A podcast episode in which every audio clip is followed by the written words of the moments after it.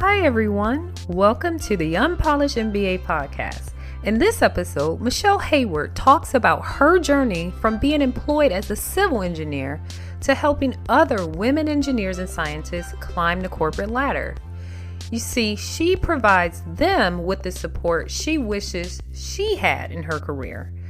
While we've come a long way as professionals, women still have an uphill battle. And when you add in intersectionality, being a woman and being a person of color, it can become so challenging that you lose your way. So, listen in as Michelle shares a bit about her journey and how entrepreneurship has enabled her to make an impact in the lives of other women. So, Michelle, I want to start off this interview asking you Are you an entrepreneur or an employee? I'm an entrepreneur. Okay. So, do you have an MBA or no MBA? No MBA. Okay. So, if you don't mind going through your background and what kind of led you to being an entrepreneur today? Sure. I have a civil engineering degree undergrad, and then my master's degree is actually in industrial management, which is really more industrial engineering than it is civil engineering or MBA. But it gave me the opportunity to really focus on quality management, operations, HR management. And I really like that focus over just a straight MBA program. From there, I ended up after grad school doing technical sales. Hated it. then I went over to construction. I was like, I like, I just needed an out. But I ended up on the construction site for 12 years, loved it, killed it for the most part. Some struggles in there, of course, like anybody's career. Mm-hmm. But I got to build a power grid. Who literally can, how many people can literally say, like, hey, you have electricity at your house? Like, yeah, I did that. But right. if your power go, but but if your power goes out, don't blame me. That's your local utility company. I just made sure it got built. I don't do operations, right? And so that so, but being a black woman, especially engineering, it can be very lonely and isolating. Mm-hmm. And I wasn't the only one who had these same feelings. And going through undergrad and going through Society of Black Engineers, I could always see other women who looked like me. But when it came to corporate spaces, the belief was it's just not a lot of you, as opposed to it's a culture issue and not a pipeline issue. Meaning, mm-hmm. if you create workplaces where we feel we, we belong, where we are valued, we will stay and the numbers will grow. And that's what led me to entrepreneurship and starting my company, Positive Hire. So that's what Positive Hire does. Can you explain a little bit about what you guys do? Sure. We're early stage tech startup, and really we do three core functions. One is helping employers with diversity, equity, inclusion through traditional services. The next part is how to, re- with the DNI training, it's really focused on retention. Because if you make your culture where you uh, people feel they belong, they're more likely to stay. Mm-hmm. Then on top of that, we do recruiting. And on that recruiting, we can do re- traditional recruiting. You can use our job board where you can find a talent that you said you can't find. And literally, we use some of the same tools other recruiters do, but we go to places a lot of employers don't value, like historically Black colleges and universities. And we provide the third part, which is something a lot of employers don't provide, which is professional development. And in doing that, we're able to build community with women employers say they can't find to really help them bridge their technical expertise with leadership skills, negotiation skills, conflict resolution skills that an employer is not providing, but just tell them, oh, just keep working hard, you'll get a promotion. Well, it's really not that. They mm-hmm. really need additional skills to help marry the two so that they are a more effective leader within an organization. So you said that you're an early stage tech startup. Is there a tech component to what you guys do? Sure. So, what we do on the back end is really take the experiences of our women to help them predict what is the best fit employer for them. Okay. Right now, you can go to a Glassdoor and you can read, you know, feedback about an employer. But the problem is when you have less than 4% of engineers are Black, Latina, and Indigenous women, who out of that 100 feedback was that one woman? Mm. And then you don't know if she was married like you, had two kids like you. And, and so it's so many differentiators in that that really helps us determine when an employer is a good fit for you, depending on so many different factors as a woman. Oh, that's very smart. So yeah, you definitely provide value to the women on the women's side through the use of that technology. That's really cool. I have to go back to where you said you hated sales. So you you now know you now know that entrepreneurship is once you have a product, everything else is marketing and sales. So what's different about having to do sales now, like close deals now versus, you know, in the past? Have you come to enjoy sales or accept it? I would say what's really different now. Before I was just inside, right? And it was somebody else's product.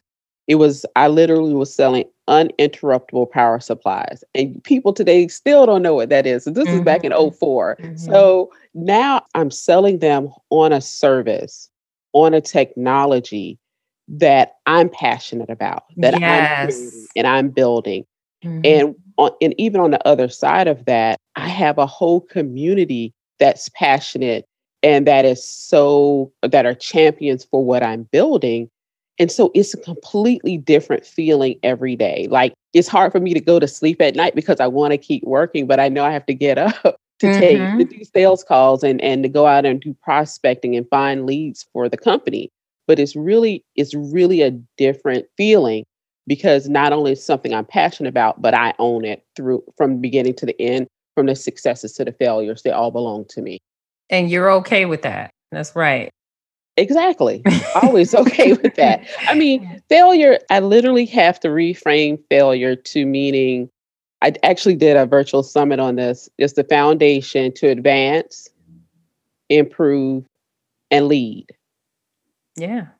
And when you look at failure, fail, I should say, I reframe fail. Mm-hmm. And really, what it is, if you look at it, those components, and you're learning from it, is not the end. It's truly the beginning of a new learning experience. Absolutely. And, you know, having that type of framework as a reminder as you, you know, go through this journey as an entrepreneur is critical because it's definitely very easy to kind of get some days where you're like, wait a minute, um, is this what I want to continue doing or not? Because it gets tough, right? Exactly. I just say on the hardest days, literally, God is good because the hardest days that I really like, you know what? Let me look at this job description for myself. I think I can do this. I will literally get a message or, or you know, a, a LinkedIn or Instagram DM or an email saying thank you mm-hmm. from a woman whether it was mindset shift, feeling empowered, finding a new job, getting a promotion. And it happens, it does not fail. You know, I hit that point like once a year, right? Mm-hmm. like I'm a quit. Someone's like, once a year, that's how do you get through the other 364 days? For whatever reason, it's been once a year. I usually get to that point and mm-hmm. I get a message without fail. And that's what keeps me going. It's like, okay, it's really working. Because sometimes you're doing the work and you don't see the successes. Mm-hmm. And a lot of times you don't stop to really say, oh, wait, I did do get two inbound calls. Yes. Because, because, you're mad about the 40 with nobody 40 outbound sales calls and emails and your cadence not working, but you got to inbound, so something's working, right? So you focus on the 40 that didn't come that aren't you think are dead as opposed to the two that came in. And so just really reframing that has to change as well as a founder. Yeah, you know, just the motivation to keep going is something that I think a lot of people don't realize entrepreneurship involves. You know, they always say, oh, you make it look easy and, you know, effortless. And, you know, you got folks on Clubhouse now and they're talking about all you got to do is, and, you know, X, Y, and Z. And then you have, you know, LLC Twitter, I guess, as they call it. Um, and you know, they're telling people to set up LLCs regardless. But honestly, I do think there is a future in uh, everyone actually operating as their own business in some way. Of course, corporations going to always need worker bees, but I even think the way that look is going to change in the future. And I can't quite predict exactly what that'll look like, but I have some inkling. And it starts with people like you who you have this skill set, you have this product, you have this like basically customer base already that you know, a customer, you know, an employer would love to have access to and have you run the show, the D the DNI show, right? So it makes sense for them to hire someone like you, but basically as your LLC versus you as an employee. Exactly. We do offer that as a service because, well, service as a service, like we will be your DEI team internal to your organization for whatever time period because there is a need and they literally have a HR ops person who is like, I'm just trying to get people onboarded and payroll done and some, you know, and a hand employee handbook up and running. Let they don't have the bandwidth to really do it. And so we come in and help them get set up and structured. And that really helps a lot of organizations, especially their first year, trying to build out a DEI program. Mm-hmm. And Positive Hire, from what I've seen online, and you could correct me if I'm wrong, you've been able to build a community of people that you keep engaged through events. You just mentioned one through events, webinars, you know, just other activities. Most recruiting done at companies or HR departments, they may have a job description that goes up, and then if people don't get the job, they tell them to go away. They don't continue to nurture and develop a community of people who could potentially be employees, but you do. So you're like an employee database, potential employee database all the time. So it makes you very, very valuable uh, in what you do. So you know, as a fellow woman in STEM, I appreciate the work that you do. Thank you. Hang in there. I'm trying. I didn't think, I put it, you don't know what the market is going to think of what you're creating, right? Mm-hmm. Especially early on. And I would say I was probably about one year from what the idea of positive hire was when I had a my first call with a Fortune 500. They haven't become a customer yet. Mm-hmm. And the VP of talent acquisitions like, you do everything. Mm-hmm. And he literally just broke down like, you train them, so you prepare them, you get them recruited and hired, and you help the organization. He understood the vision of what I was trying, what I was building out. And it really was interesting because it's the first time I had a white man look at it and really un- look at my brochure and really understand the totality of what I was building was not just recruitment, mm-hmm. but it was literally the employee life cycle, right? It was yeah. from the recruitment to the retention, the career advancement. And then I don't do the retirement part, but that piece in the middle is really what's harder for mm-hmm. a lot of mm-hmm. employers, which is that retention and that career growth. And that's really what we focus on. I think that's a really huge, a missing piece in a lot of organizations. Wow. Well, thank you for what you do. And I appreciate you sharing uh, a little bit about your backstory and how you can help others on the Unpolished MBA podcast. Thank you for joining us. Thank you. It's been great. Well, that's it. So, what did you think? Michelle is a fellow engineer, and we've even had similar experiences in the energy industry on construction sites. As you can probably tell from the tone of this interview, I, for one, am grateful for Michelle's impact on the world and her ability to make it her business to keep women in STEM fields.